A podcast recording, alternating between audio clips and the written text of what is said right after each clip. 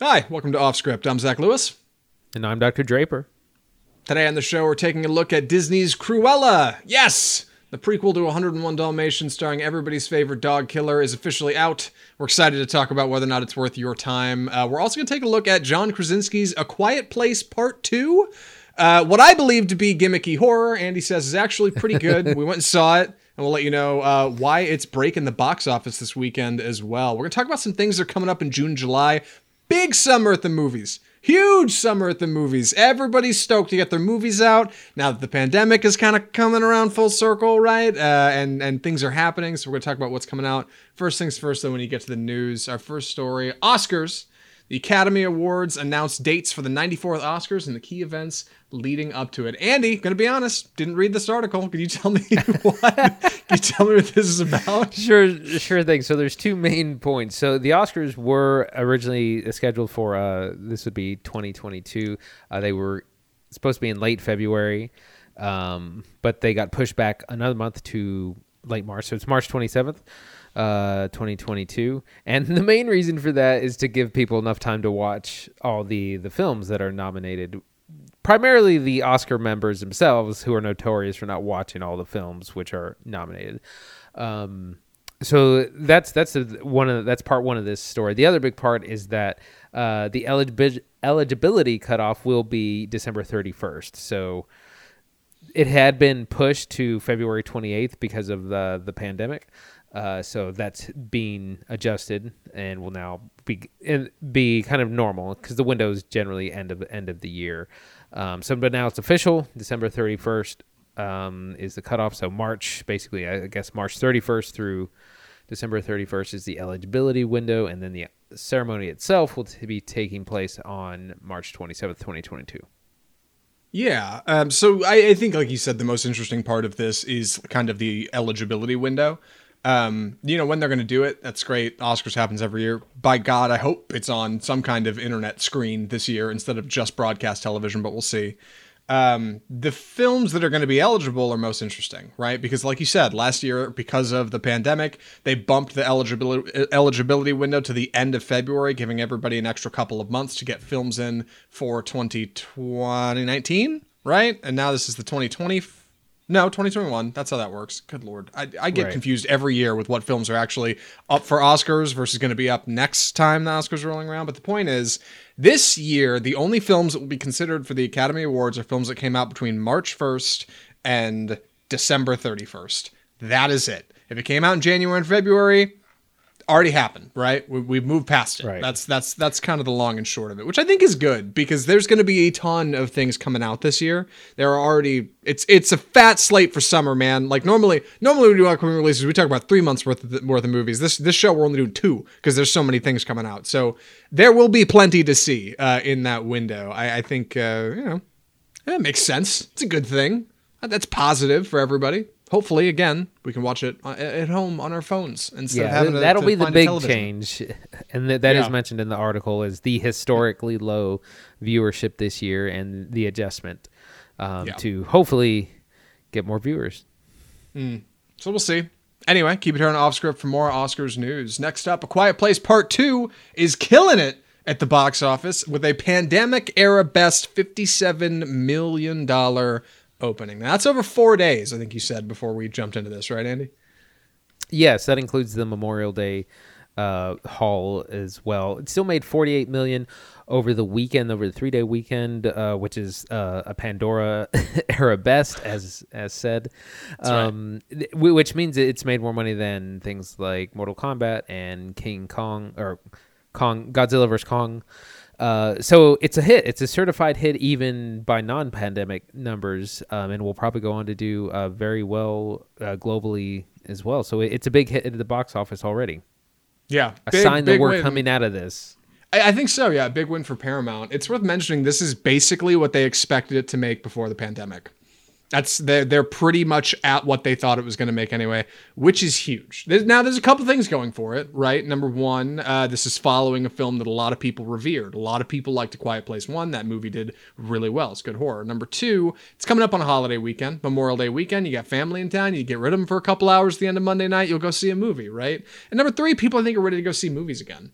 And number four, and this is a smaller mention, but people have said, hey, why isn't Cruella doing as well, right? That's PG 13. Quiet Place 2 is rated R. The answer is because Cruella is not immediately as culturally relevant, right? It didn't have a sequel, a prequel. It was out like two or three years ago, and also it came out on Disney Plus same day, so people could stay home and rent it. Cruella did get twenty six point five million dollars over the weekend, which is nothing to scoff at. And hey, if if the numbers add up on Disney's uh, Premier Access offerings at thirty dollars a pop, they arguably did better than A Quiet Place 2, but we won't know because Disney doesn't publish those numbers. But for what it's worth, yeah. still a great weekend at the box office. It seems like uh, it seems like we're coming out of this thing.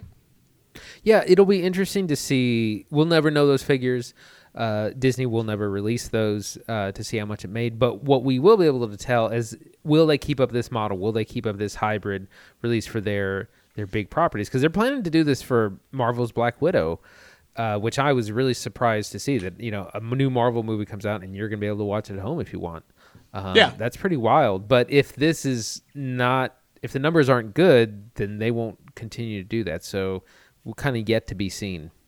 Yeah, um, we'll see what happens. You know, keep it here for more. And one thing worth mentioning: if you don't have the means to see a Quiet Place two or don't feel safe going to see it, it will be on Paramount Plus in 45 days.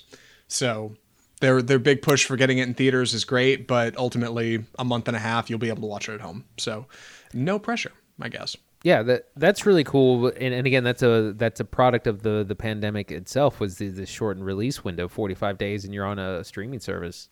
Hmm. So not too shabby, I guess.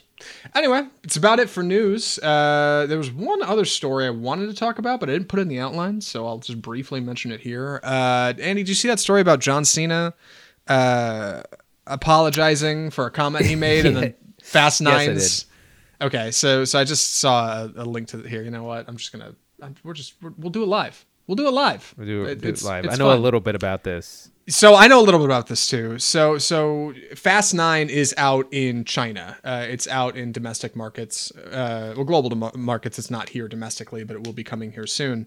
Uh, after its first week, uh, its first weekend, Fast Nine is doing very well. Its second weekend is doing very poorly. There was an issue of John Cena in an interview uh, saying Taiwan was a country. He the next day he apologized via video in Chinese. Uh, he caught a bunch of flack in the West for it. Apparently, folks in the East didn't like it, but it seems like this may not be exclusively because of John Cena. Uh, they've also had a couple other really large films come out over there, and traditionally, fall off for these films has been pretty quick. So it's hard to say whether or not this is exactly what's going on. So if you read this story about John Cena insulting China, we don't know that's what's going on. But I know Andy actually does know a little bit more about Chinese culture than I do. Andy, Andy, any hot takes on this? Well, I'll say that the the the, the political situation between China and Taiwan is incredibly complex and is a very long-standing dispute uh, between Taiwan, China, and how they're recognized in in the world. The U.S. recognizes does not recognize Taiwan as a separate nation, but they do have their separate government. They have separate passports. It's a very very touchy hot hot subject that you definitely don't want to you want to avoid at all costs especially if you're a celebrity and you don't want to get wrong which John Cena uh, apparently did in his in his comments. Um, and so that's kind of what's going on there. It's it's a very uh, touchy situation there and has been for for a long long time um, and, and, you know sometimes you know politics and film cross over quite often actually and you you, you get these kind of minefields that you, you have to try and na- navigate as a as a filmmaker or an actor well said. And also, one more thing worth mentioning before we jump into Cruella. Uh, another reason it may not be doing well, supposedly reviews aren't that good for Fast 9 over in China. So I don't know what that's about, but just for what it's worth, apparently Impossible. people have seen it, said it wasn't that awesome. I don't know. Uh, anyway, we should move on to our first proper film of the episode. Andy, thanks for uh, tolerating my brief surprise news story. I, I totally forgot to put that Ready on the for anything. saw it here and was like, you were, you had a whole statement. It was very, it was very, very succinct. Well done. Uh, please, whenever you're ready, let's jump right into the review. Cruella. She thought she owned everyone. It's foolish. Unhinged. Well, you're fired. Why are you speaking? I think you've licked me. But there's something about poetic justice that's just so poetic. You won't admit you love me. So this is the latest live action slash Disney remake of the beloved uh, villain from 101 Dalmatians, a 1961 classic, uh, starring Cruella de Vil as the main villain, and we get her backstory, uh, starring Emma Stone as the titular character Cruella. We meet her as a young girl. She is orphaned. Uh, she has no parents. She's homeless in in London, uh, and she meets uh, two friends, Horace and uh, Jasper, um, who they kind of form a gang uh, of thieves and they're pickpockets and they kind of survive on the streets uh, and you know all through into adulthood. This looks like it happens for 20 years. And uh, she but uh, all the meantime uh, cruella is is designing and creating disguises for all their capers. So that's how she learns to to, to sew and make clothing and to you know be be uh, a, a clothing designer, clothing makers through these this really clever ploy of, of designing costumes for their their heists and and their their stealings. Uh, this eventually lands her a, a job. Uh, at I don't remember the place, but with the Baroness played by Emma Thompson, who's a big fashion mogul in in the city, and uh, she recognizes uh, Cruella slash Estella's talents and recruits her, and you know she's she's very mean. It's very Devil Wears Prada which I haven't actually seen, but that character is pretty famous.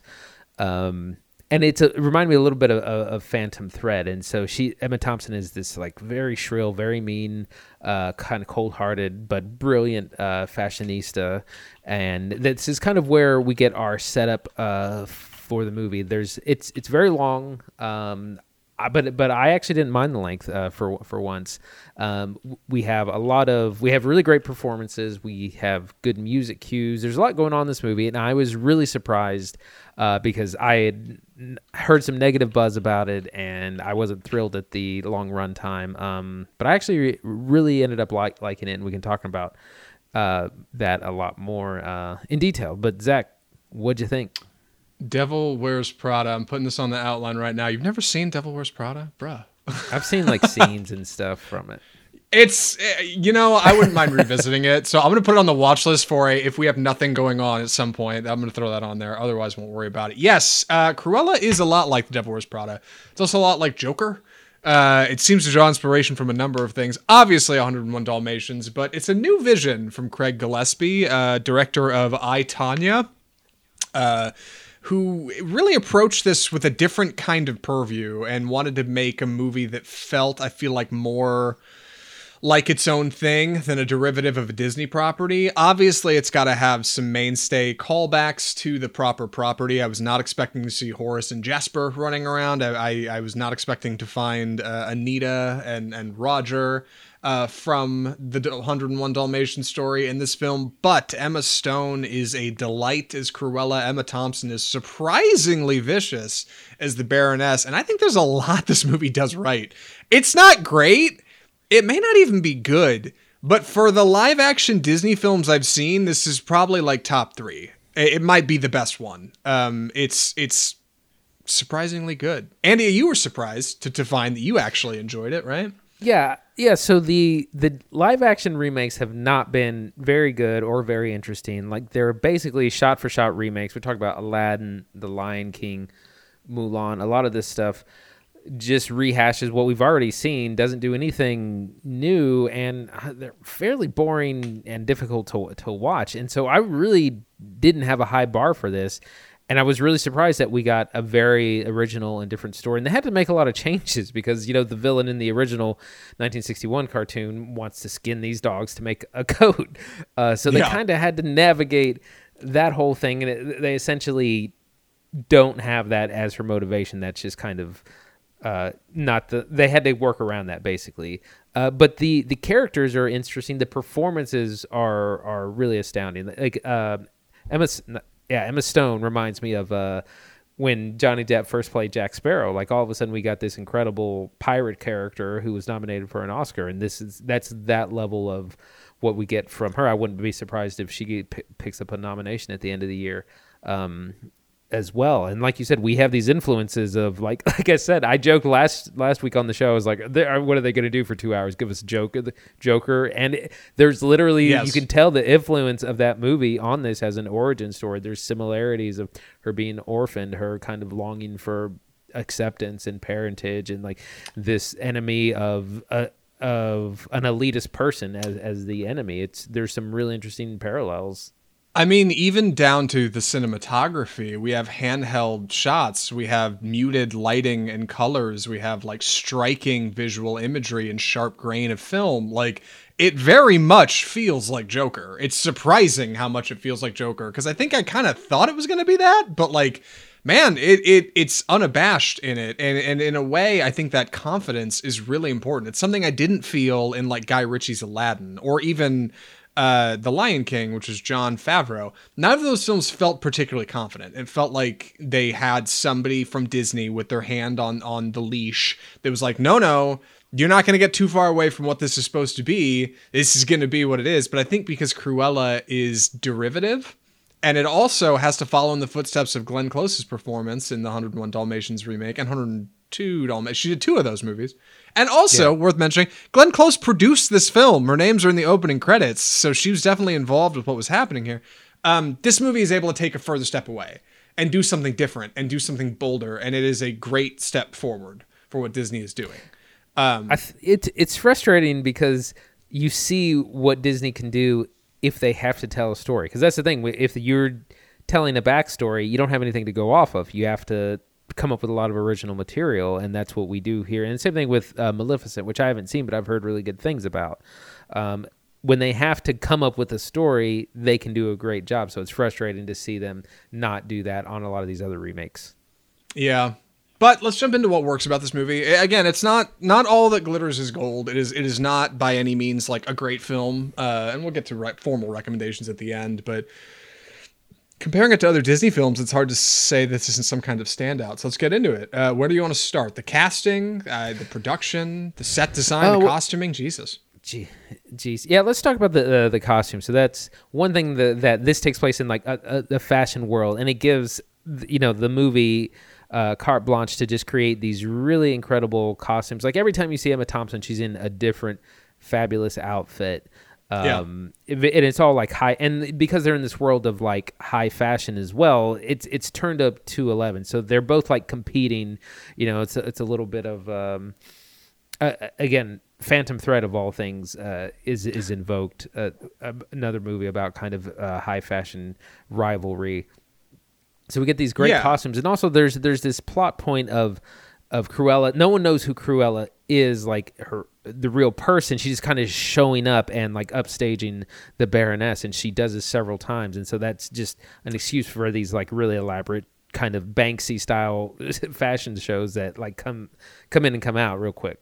Yeah, you, you hit the nail right on the head. It's worth mentioning the original Dalmatians film was set in the 60s. Uh, originally, I thought it was in like Paris, but it's unclear, I think, where exactly it is. Um, but uh, I did I did rewatch it before I watched Cruella. I had nothing going on on a Saturday before I was supposed to go see it, and I was like, I'll throw on Disney Plus and, and give 101 Dalmatians a rewatch. Holds up great, by the way.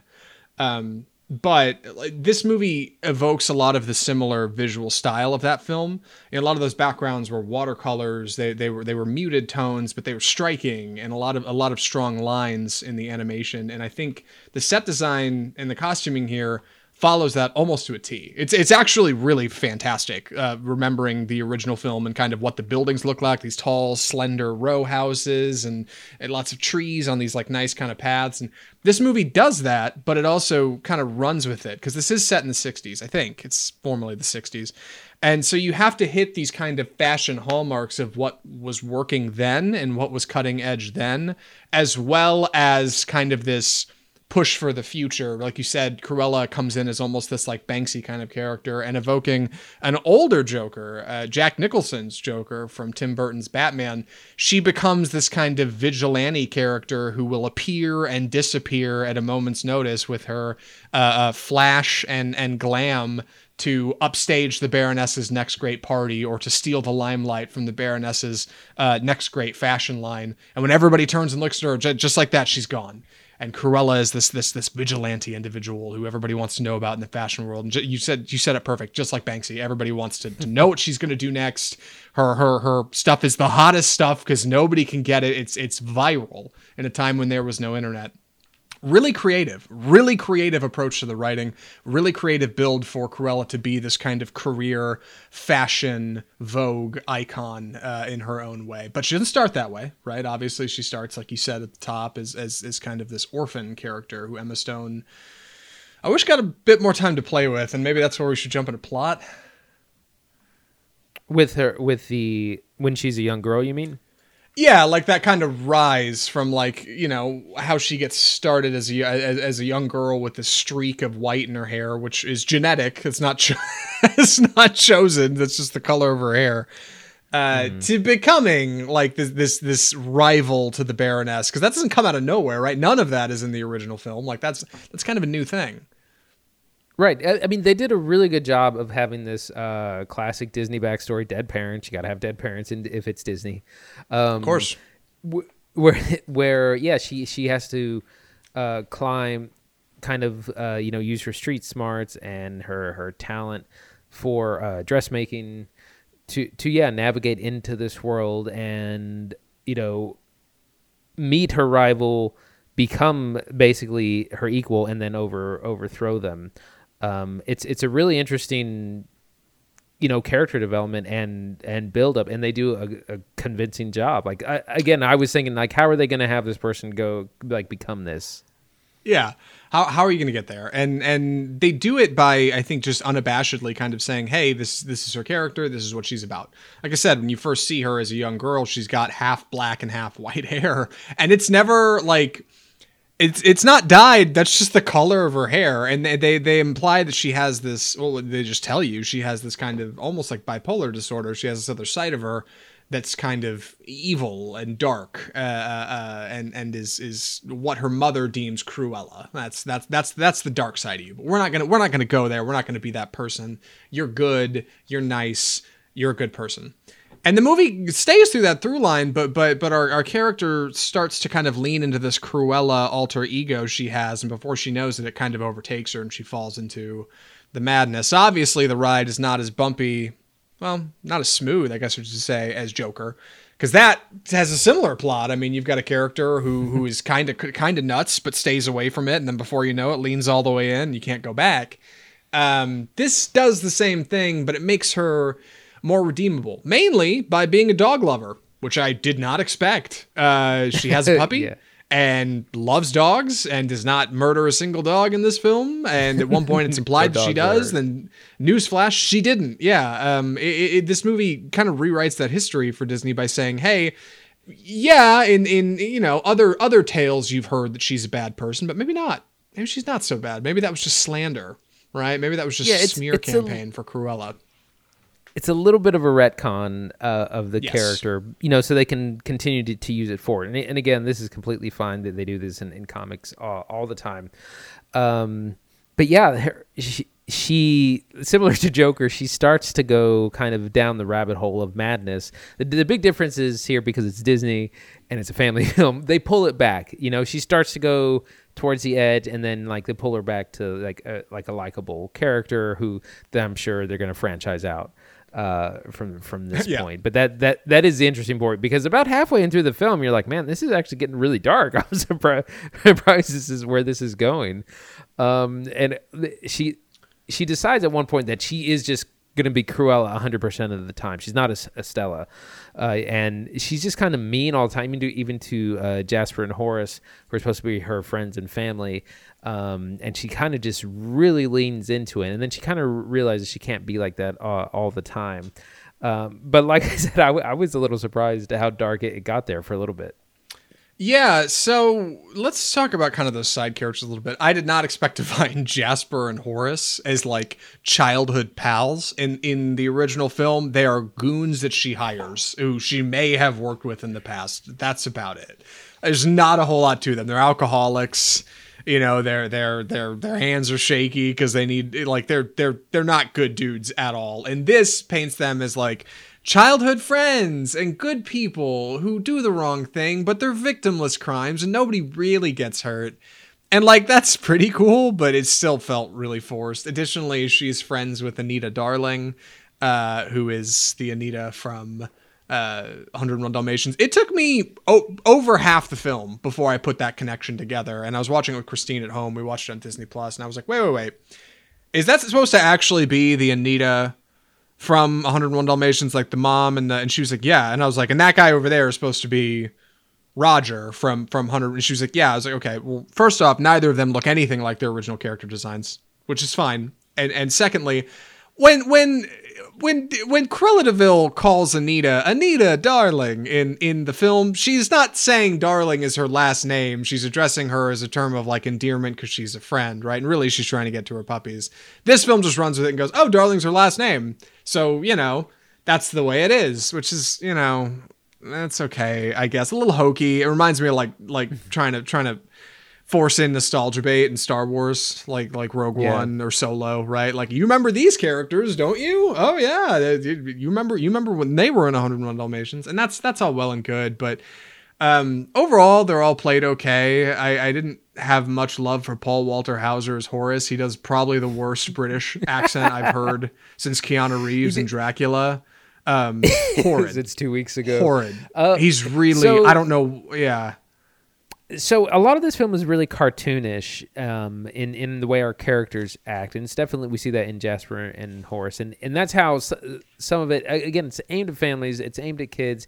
You have it, it kind of walks this line between being in the real world and also being very cartoonish in the way that it's its characters. Like when when Cruella first gets hired at at a kind of a fashion house, there's a very mean uh, kind of manager who's again like a caricature of, of a manager and we get a lot of that throughout most of the film but it, it kind of walks uh, both sides that english accent is is pretty bad though It's I mean, he's like dubbed in in scenes, like visibly dubbed because it was so bad on set they had to go back later and be like, "Well, let's have you re-record it." Um, really like raspy. I, I feel like I get what he was going for, but just not whatever. Emma Thompson's a delight. Um, I had people say she stole scenes from Emma Stone. I disagree. I was definitely still glued to like whatever Cruella was doing in the film, but Emma Stone as the Baroness is, is really good stuff. And she's got a long history working with Disney. In 2017, she was the voice of Mrs. Potts in the live action Beauty and the Beast. In 2013, she was P.L. Travers in Saving Miss Banks. Um, she definitely hits this like perfect note of like smarmy, mustache twirling villain while also being really charming and like a delight to watch on screen. She's she's good stuff, and I think she served as a really good foil for Cruella to say, "Hey, at first you're my hero." Now you're my enemy, and soon you will be below me. Like I, I will rise past you, and that's good stuff. Like it, it gives us a good, a good bar for success for Cruella to have to to, to kind of smash through, you know. Um, and Yeah, it gives and- us a lot of. Go ahead. well it it it's uh it was really great to see two like female leads basically be like front Yeah. and center. Um and you're right uh, emma emma thompson there, there's two emmas. Emma thompson um is great. She's chewing the scenery as much as as emma stone. You know she is mean she is cold uh they you know and they have a, a connection. And and they're very similar in in personality. Uh and again it's scene stealing. Both both Yeah. of them um you know it's it's really good stuff and like i said it's great to see two two female leads and that you know there's not like a romance or anything like that that, that you know like some weird love triangle um shenanigans or anything like that either Sure. Now, we don't have much more time to talk about it, but I'm curious what didn't work about this movie, right? So far, it's been all sunshine and rainbows. It's a li- it's a little long. It's two hours 15 minutes. Um and i didn't little. really really mind i didn't really mind the length. And i i actually saw this in in theaters as well. So i think that always helps with the length. Yeah. um things always feel longer at home for some reason if they're really long. Um but it, it is long especially for for a kids movie but it really has a lot going on Th- there are a lot of big stunts and scenes and and setups and payoffs and there's a lot of cruella and a lot of emma stone uh it's a lot of entertainment the kids are gonna love it Yeah, so it, it's definitely too long for sure. Um, yeah, I think you could have easily cut probably 20 minutes out of this film, and I think somebody needed to go over the script just one more time with a red pen and just cut some stuff out. It just has a little too much to do. And it doesn't give us enough time for good emotional exposition. I was reminded of Tenet watching this movie because sometimes you just bounce so quickly between scenes. I'm like, I don't have any time to spend with Cruella. Let's get inside her head a little bit, you know? Like thinking of thinking of like Joaquin Phoenix's Joker, a movie this film drew inspiration from. There's a lot of scenes when there's no dialogue in Joker. He's just sitting there. Like he's just stewing or thinking or or or you know, feeling sorrow over something. Like you don't get a lot of time to do that in this movie. It's just moving. Now it does move, which is very effective for a children's film. It definitely keeps your attention, which is good. But yeah, right around like an hour 45, I was starting to tune out like, okay, where's this going? And then it picks up for this whole third act that it doesn't that that is important, but I just I think it could have been a little bit more concise. I, that's really the only real weakness I have for the film. I just think it needed a little bit more, a little bit more trimming.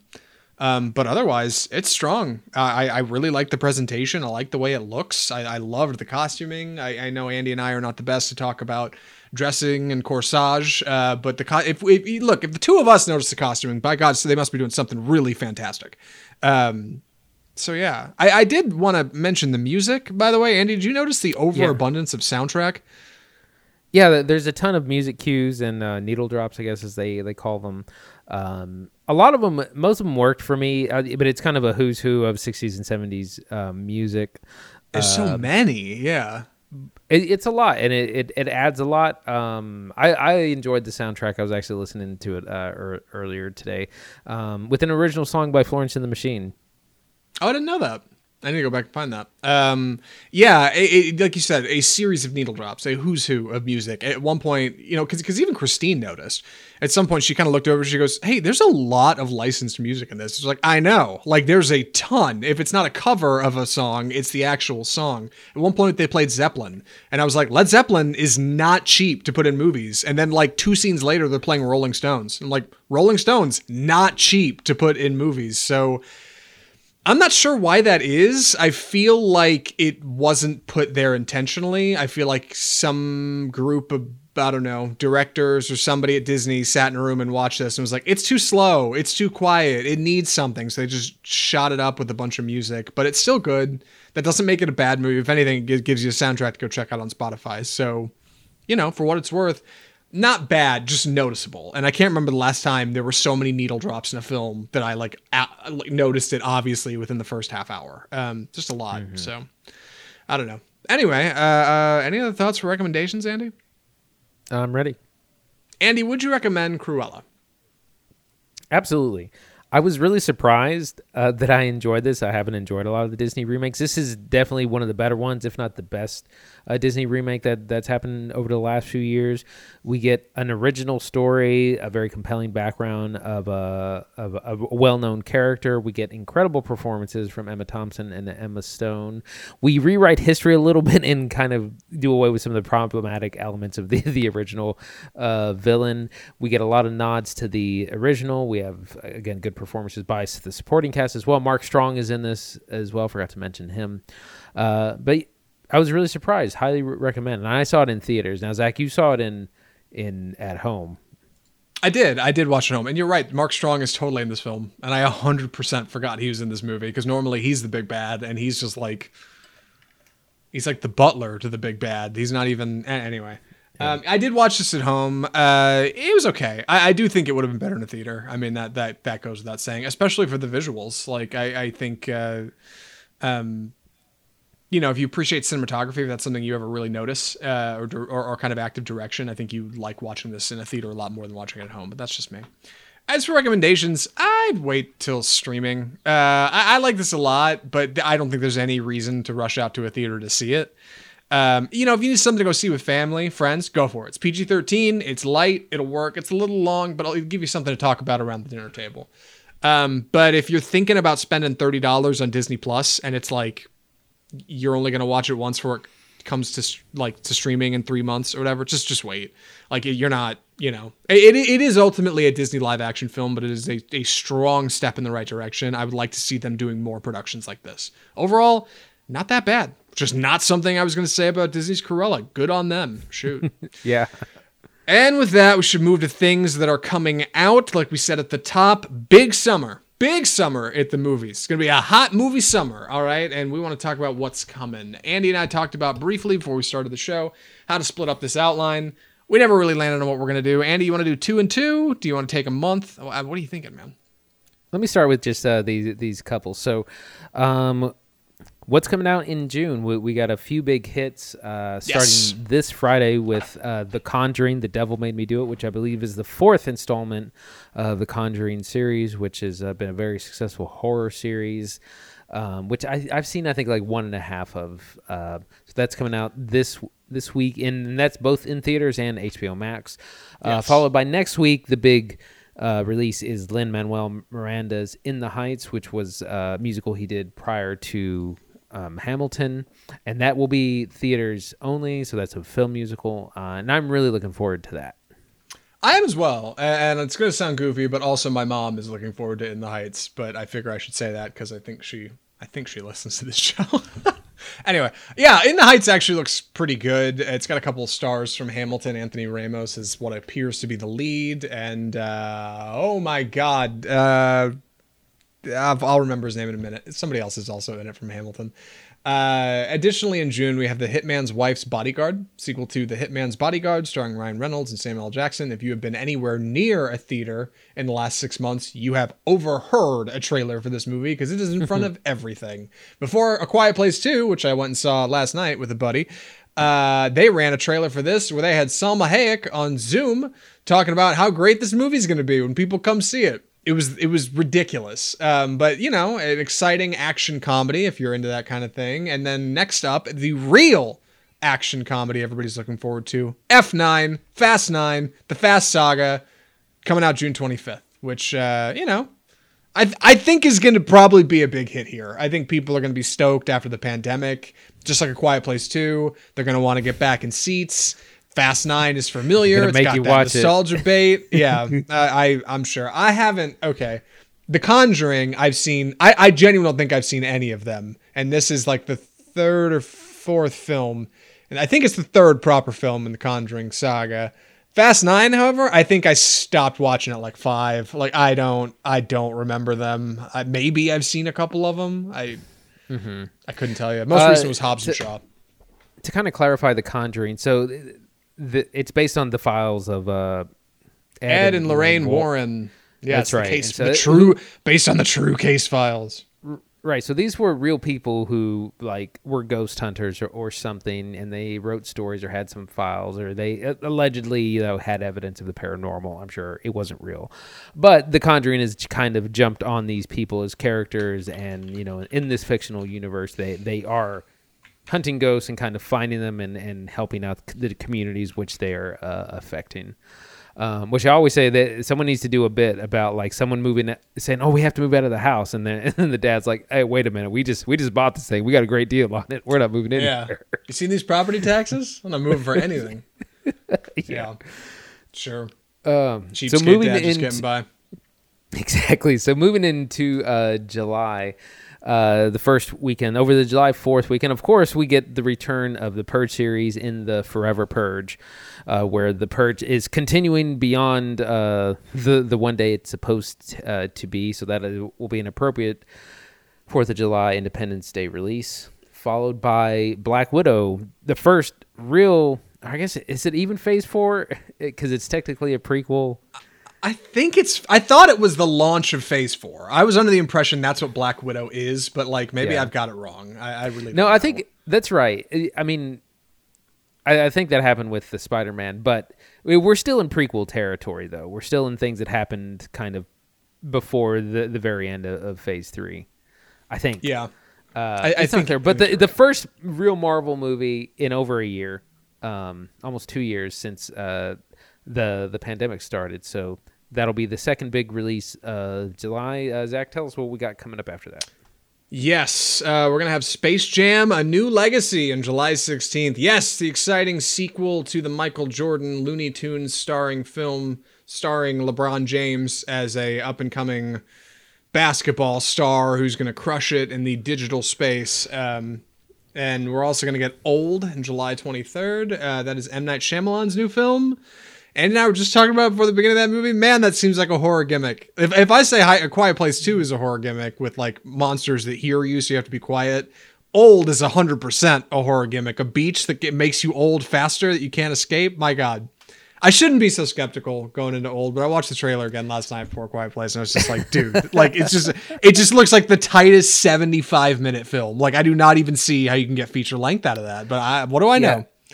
I mean, the big the big issue is that you have to have you got to have a good payoff. You don't you don't necessarily need a twist, which I know he's known for, but you got to have a really really good and compelling reason, or you got to have some really great scares along the way. Something I have a feeling it's not going to deliver, but that's the thing about M Night Shyamalan. Like you really don't know. He's really hit and miss. Like he could come out with the hottest garbage or like the biggest hit of the year. Like you just don't know.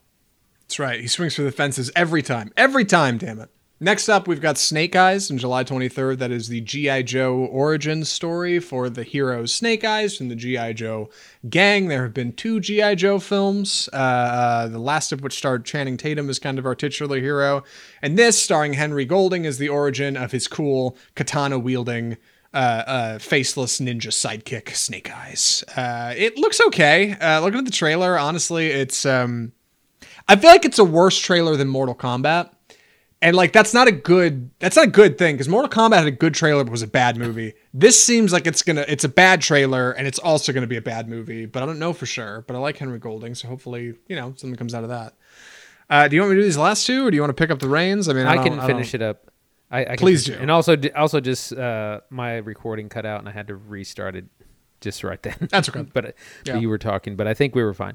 Um, yeah. So to finish out July, we have Disney's Jungle Cruise, which is uh, the Rocks starring The Rock, Dwayne Johnson, um, and Emily Blunt as. Uh, they're making another movie about a ride and uh, Yeah, you Disney know, ride. look- looks like a little bit of an Indiana Jones, Romancing the Stones uh, situation, uh, Dis- Disneyfied. I'm, I'm sure it'll make a, a billion dollars.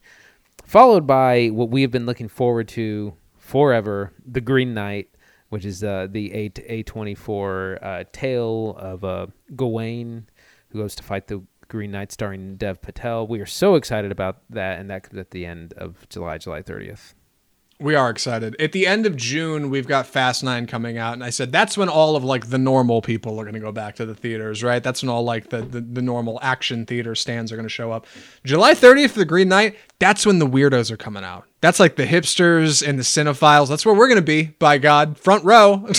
that's that's. I'm so turning out for the Green Knight. I'm very excited about the Green Knight. If you haven't seen the trailer for the Green Knight, go check it out. It looks like good stuff. So hopefully, hopefully it'll be you know good stuff. And that's June and July at the movies. And that's just some of the stuff that's coming out. That doesn't include streaming services. This doesn't include, you know, off weeks. This is just like the mainstays. And man, oh man, we are going to be busy. Uh, At least what? Two of the, probably three of these weeks, we're going to do double features, which is going to be a mess. Yeah. It'll be a mess. Right. And that that was actually the big thing about today's show is that this is the first time we've done two in theater releases in over a year and a half.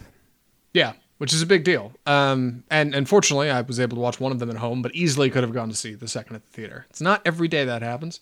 I'm also excited to talk about the theatrical experience while we were there. Before we jump into A Quiet Place 2, because that'll be next. Andy, I'm curious, when you went and saw it, how many people were in your theater? Of Cruella or A Quiet Place? I guess both. A handful, not I mean not more than 10 people. And and A Quiet Place was in the big 500 person theater. So Quiet Place 2 was in like a it was not 500 person theater. It was like a 2 200 person theater in, our in our screen. Um we opted me and my buddy opted not to buy tickets online because during the pandemic you haven't needed to and also online conveniences bite man. Don't ever pay that $2 if you don't have to. Just show up and buy it buy it at the box office. Uh so we showed up to like, you know, go to our, go to our theater and do our thing. They were like sold out. I was like, you sold out on a Monday night, and the box office person was like, well, it's Memorial Day. I was like, oh my god, you're right. I mean, it's a holiday, but still, selling Yeah. out to a movie is a big deal. Uh, turned out they still had two seats available, handicap seats. Cha-ching! Fortunately, I didn't get kicked out. That would have sucked. Um, because that is it. worth mentioning. That is a deal, by the way. Uh, at Cinemark and AMC, you can request handicap seats. They can sell them to you, but if somebody rolls up in a wheelchair, you got to move. Like that's that's the deal. So you know, in case you're ever in a pinch and need to get into a sold out theater, check those handicap seats. It might work out for you. But a really surprising show. of of of people who are ready to get back to the movies. I, I couldn't. I was like stunned walking in that theater. So I was like, oh my god, I haven't seen a full theater in what since early 2020, maybe probably 2019. It's crazy, crazy. Mm-hmm. And with that, we should move into the proper review. I'm going to be taking the summary on this one, so please excuse my clumsy delivery. The movie is A Quiet Place Part 2.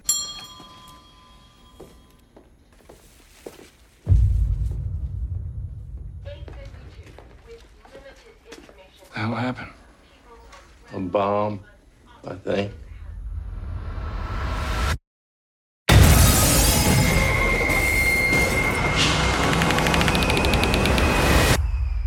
Quiet Place Part 2 is the continuing story of the Abbott family, led by Emily Blunt, the matriarch, in the absence of their father character, played by John Krasinski. Lee is his name. Uh, Emily Blunt has to lead her children to a, a new home uh, to get find a fresh start in a world that has been overturned by a ravenous alien species that survives on sound and depends on sound to be able to find their prey and their food. Uh, these monsters travel the world at lightning speed on these big spinely spider legs they have. And they attack anything that makes any sound at all. So people are barefoot and they're walking on sand and they are whispering and being as quiet as possible to make sure not to alert, obviously, the monsters. Uh, if you've seen the first one, you know where this is coming from. This this film also stars Cillian Murphy as a surprise new character that may be out to help or maybe out to hurt the Abbott family. Uh, we have our returning stars Emily Blunt, uh, Millicent Simmonds, and Noah Jupe. Uh, so not too shabby. The movie is like 95 minutes, a movie length I can get on board with. The movie is A Quiet Place Part 2. Andy, what'd you think? Uh, I really enjoyed it. For a lot of reasons you don't. I, I think you just have to be in, on board with the with the gimmick about the, the aliens and, and the sound. So I I'm totally on board with that. But also there's a, a lot of tension. It does a lot of horror things right. There's a lot of body horror. There's a lot of things that make you wince and kind of like you know make you tense up in in pain. Uh, it's unclear what the goals are and, and what people what will happen you know it's not necessarily predictable. Um, but i like the the mood. I like how everything looks. The, it looks like a, a post-apocalyptic uh, you know situation. Everyone's like gear and their costuming is done really well. Like we were talking about how angelina jolie does not look like a firefighter at all in uh, And those, who wish me dead. Yeah, right. not at all. and and that's one more thing i like the world is very convincing. Like when we go to these abandoned places and we see the aftermath. Uh, the, the environments are, are very convincing. It also has a really great opening scene, which is kind of the uh, shows our first day when these aliens have crash landed and start attacking. No one really knows what's going on. It's just pure chaos. Um, so a, a really good opening scene uh, to it. So I, I really enjoyed it. I, I thought it was exciting and a lot of tension and you know not too long. Oh, I did have another strange screening where my picture cut out. How does this like- happen two weeks in a row? I don't know. I'm cursed. The picture cut cursed. out like halfway through Act Three in a very pivotal moment. Uh, luckily, so they did eventually get it fixed, and they came back and like it, you know we were it was off for about ten minutes, and and they fixed it You'll and found have- the right spot. You'll have to tell me which part it was in the film because I'm really curious. Um, Yeah. but it's fine. We'll, we'll talk about it after the show.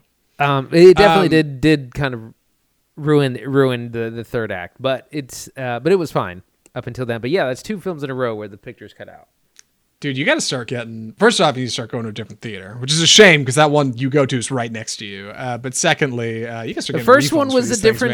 man. The first one was an AMC in Houston. Oh, that's right. Oh, that's right, right, right, right. Okay, I thought these were both happening at the same place. I was like, you gotta go somewhere else. Okay. Well, then, you know, AMC and cinema, they're all bad. That's that's the only answer. Anyway, I actually like this movie a bit. Um, I you know I enjoy it. It's it's a good popcorn horror flick. Um, somebody said once recently when I was looking at an early, like looking at an early look at uh, the Conjuring, The Devil Made Me Do It, the new Conjuring film, uh, that the Conjuring movies are like fast food horror films, and like this is not quite that. It's got a little bit more nuance to it, but it's popcorn horror. Like you you can go to the theater and watch this with your family and friends. Everybody's going to be fine, right? Like you're not going to see anything that's too horribly scarring or anything. Like it's it's it's rated R, but it's I, I it's almost a soft R. How many times how many times they drop the F bomb in this movie? Maybe once. Maybe. I don't even think it actually Right. happens. Like it's and- and the- it's it's hardly an R. Yeah, and the violence isn't like super graphic and gory. No. A lot of it's just Yeah, implied uh, and, bl- and kind of blurred. Right when the when these monsters run up on somebody, they kind of just like hit them out of the way and then keep running. Like they never like stop and like munch or anything. Like you're never getting entrails flying across the screen. Like it's like it's it's it's good horror. And when I say it's gimmicky, before we jump into the proper review here, let me explain. It's it's gimmicky in the way like Tremors is gimmicky, right? But that's not bad. Tremors is actually a really cool movie that has a lot of great things going on for it. And John Krasinski returns to the director's chair here in fine form. He actually does a lot in this movie that I thought was really creative. He plays a lot with lighting, um, a lot of editing and and simultaneous storytelling actually going on in this film, which was not present in the first one. And just like A Quiet Place One, this movie has almost no fat whatsoever. It's stunning how little fat these movies have. Every scene feels important. It is not wasting your time.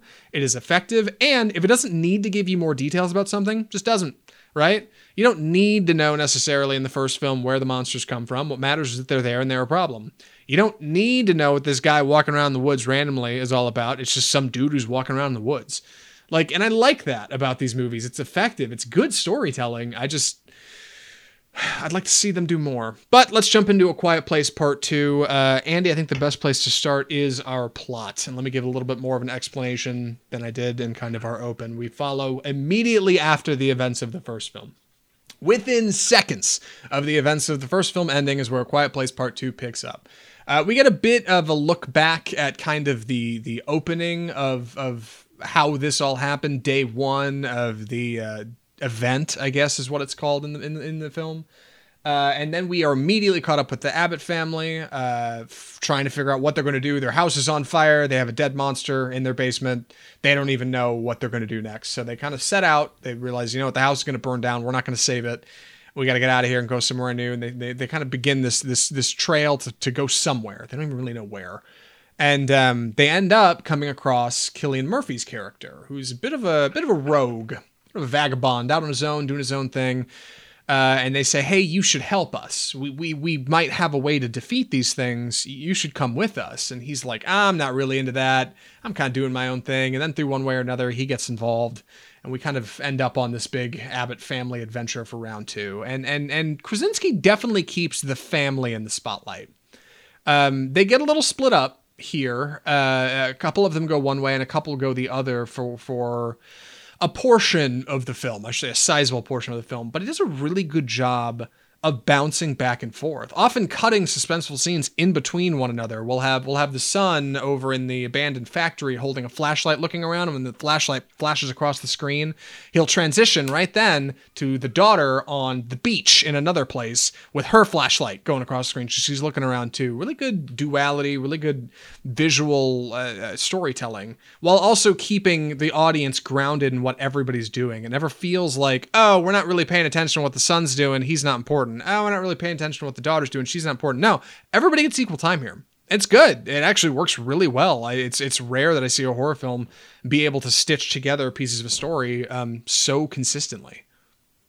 Yeah, uh, he keeps the family. I, I think keeping the family as kind of the main central focus of the film really keeps it together. It, it, was the same thing in the first one. The difference is here is the the father is, is not there. Uh, Cillian Murphy becomes kind of a surrogate uh, father figure in this, but they, you know, they still got to stick together. They got to work together, and that that unfortunately means splitting up a little bit uh, throughout the film. And you know, Cillian Murphy in, insinuates or points to this idea that like you know the people that are left, uh, you know, aren't really great people, and it, it really reminds me of if you've seen The Road. Uh, the Cormac McCarthy yeah. uh, film slash book, that, which is also post apocalyptic, where you know they're trying to maybe find a community or find some other survivors, and he's saying you don't want to find the people that are left to find, um, insinuating that that societies is kind of devolved uh, in in a lot of ways, in, in a lot of unpleasant ways. The insinuation yeah. is very intense. I was totally wrong. This is a PG thirteen feature. I thought this was rated R. I could have sworn I read that in an article somewhere. All right.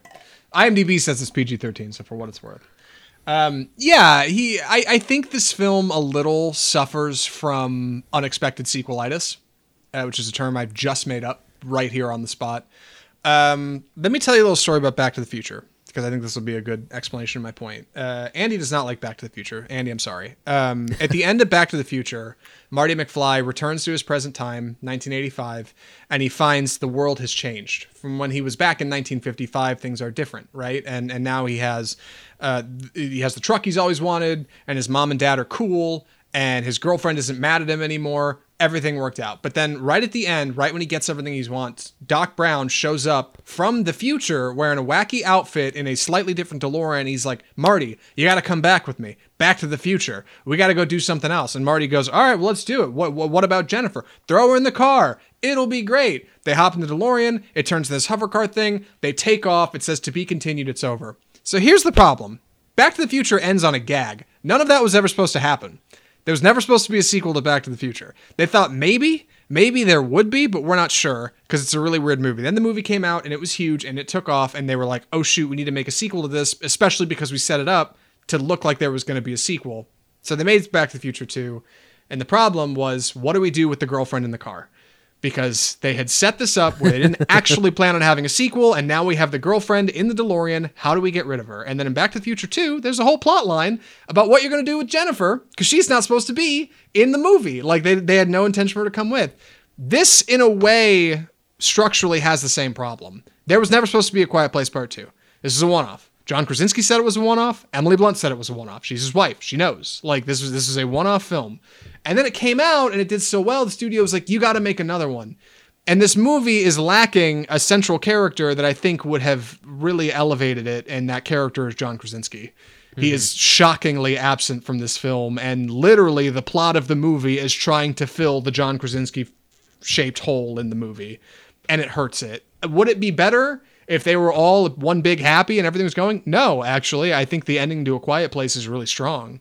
But I think this movie oversteps just a little in trying to be like I don't know. We, we've got big dad energy without dad around, you know. But but it is it does follow immediately after the events of the previous film. This family is in mourning.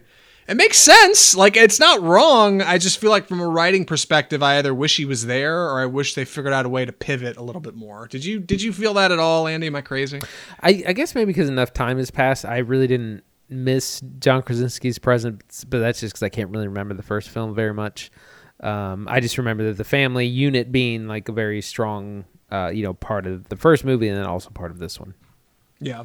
Um, and also, I like watching John Krasinski on screen. He is in the opening, uh, and he's very good in that. And I think that sets a really good, um, you know, it, it, it's exact setup for that. It's the setup for the John Krasinski shaped hole in the movie. It's like, hey, he's not going to be here. Like this this kind of hero character who you see running around and kind of telling the family what to do and get everything together. Like he's not going to be around, and they're going to have to figure that out on their own, which is good. Um, it does have, I should say, quite an abrupt ending. I did not. You had mentioned it had an abrupt ending, and I don't think it's spoilers saying that, but it really comes up on you. Um, Yeah, it you- hit credits, like- and the lights came up, and I was like, "Oh, okay, That- that's Yeah, the movie. Got it." It feel it feels like there there was another 15, 20 minutes uh, waiting around, or like the it, story wasn't. it feels like there's wrapped. a there's a part And- and- three waiting around. Yeah, I was gonna say it, yes. it seems like it's it purposely is just leaning towards a third sequel.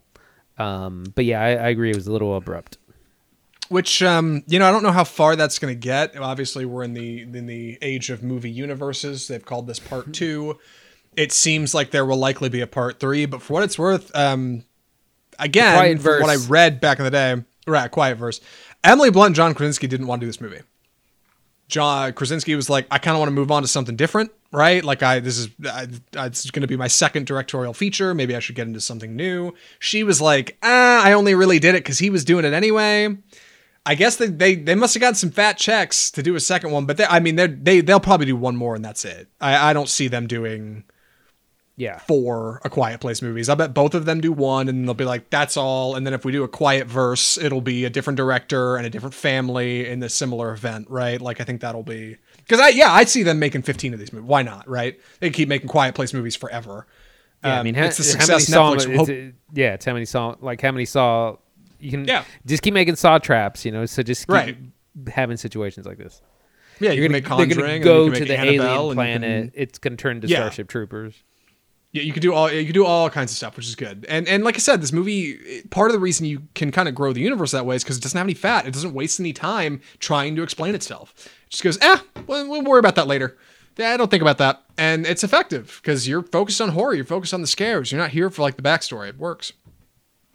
Um, I do want to talk about kind of the, the look of this movie. Um, it's away from this farmhouse home that was pretty much entirely where the first film was shot, but it's very low budget. Um, this movie was cheap to make.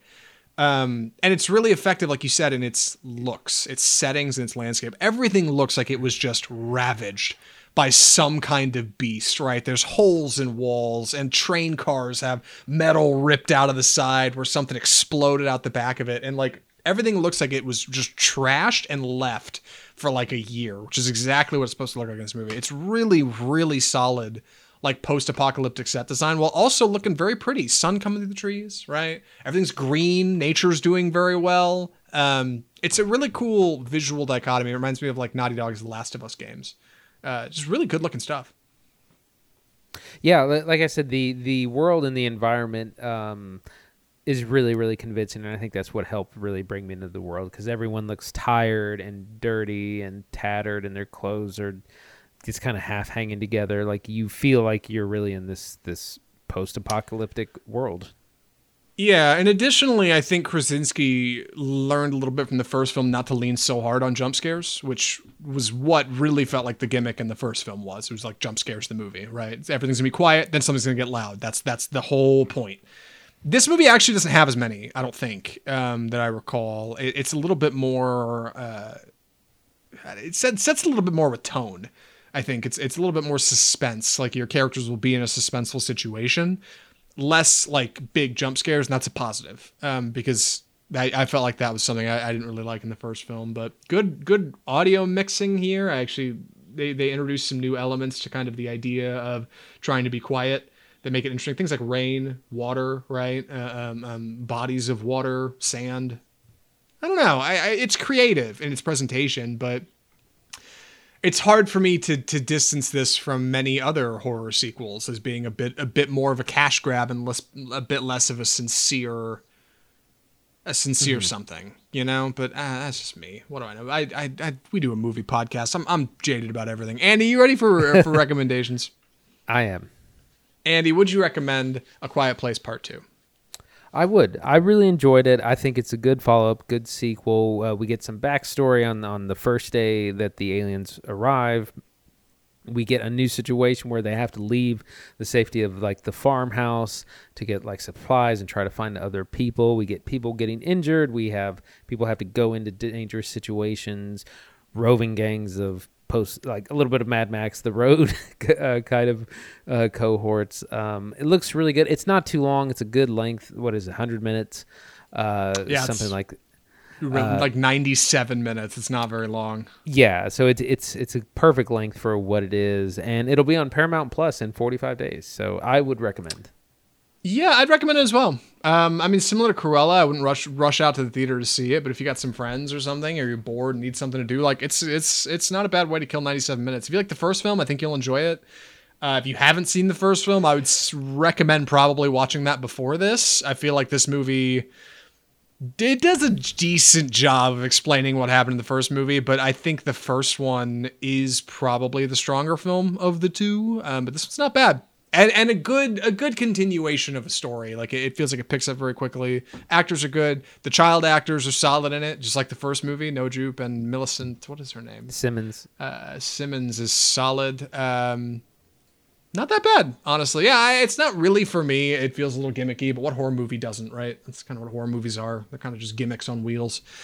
And with that, we should wrap the show. Uh, Andy, what are we watching next week? Well, I, I just remembered uh, one title I, I wanted to uh, to mention. Hit me with it. and that is uh, the Texas Theater will be showing Mad Max Black and Chrome uh, next weekend. Oh, which dude. I, which Okay, I definitely want want to cry. Hold on. All right, listen. Andy and I had plans of what we're gonna watch next week. We need to we need to amend these post Abort, What, abort. what what are we getting rid of to watch this movie? Because um, oh, dude, I already. Oh, I know we're getting rid of, and I already watched it. Damn it. We could All get.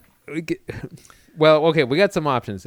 next We week. some- the, the Conjuring, The Devil Made Me Do It is on HBO Max this Friday. It's Those Who. Wish Me Dead is also uh, already available on HBO Max.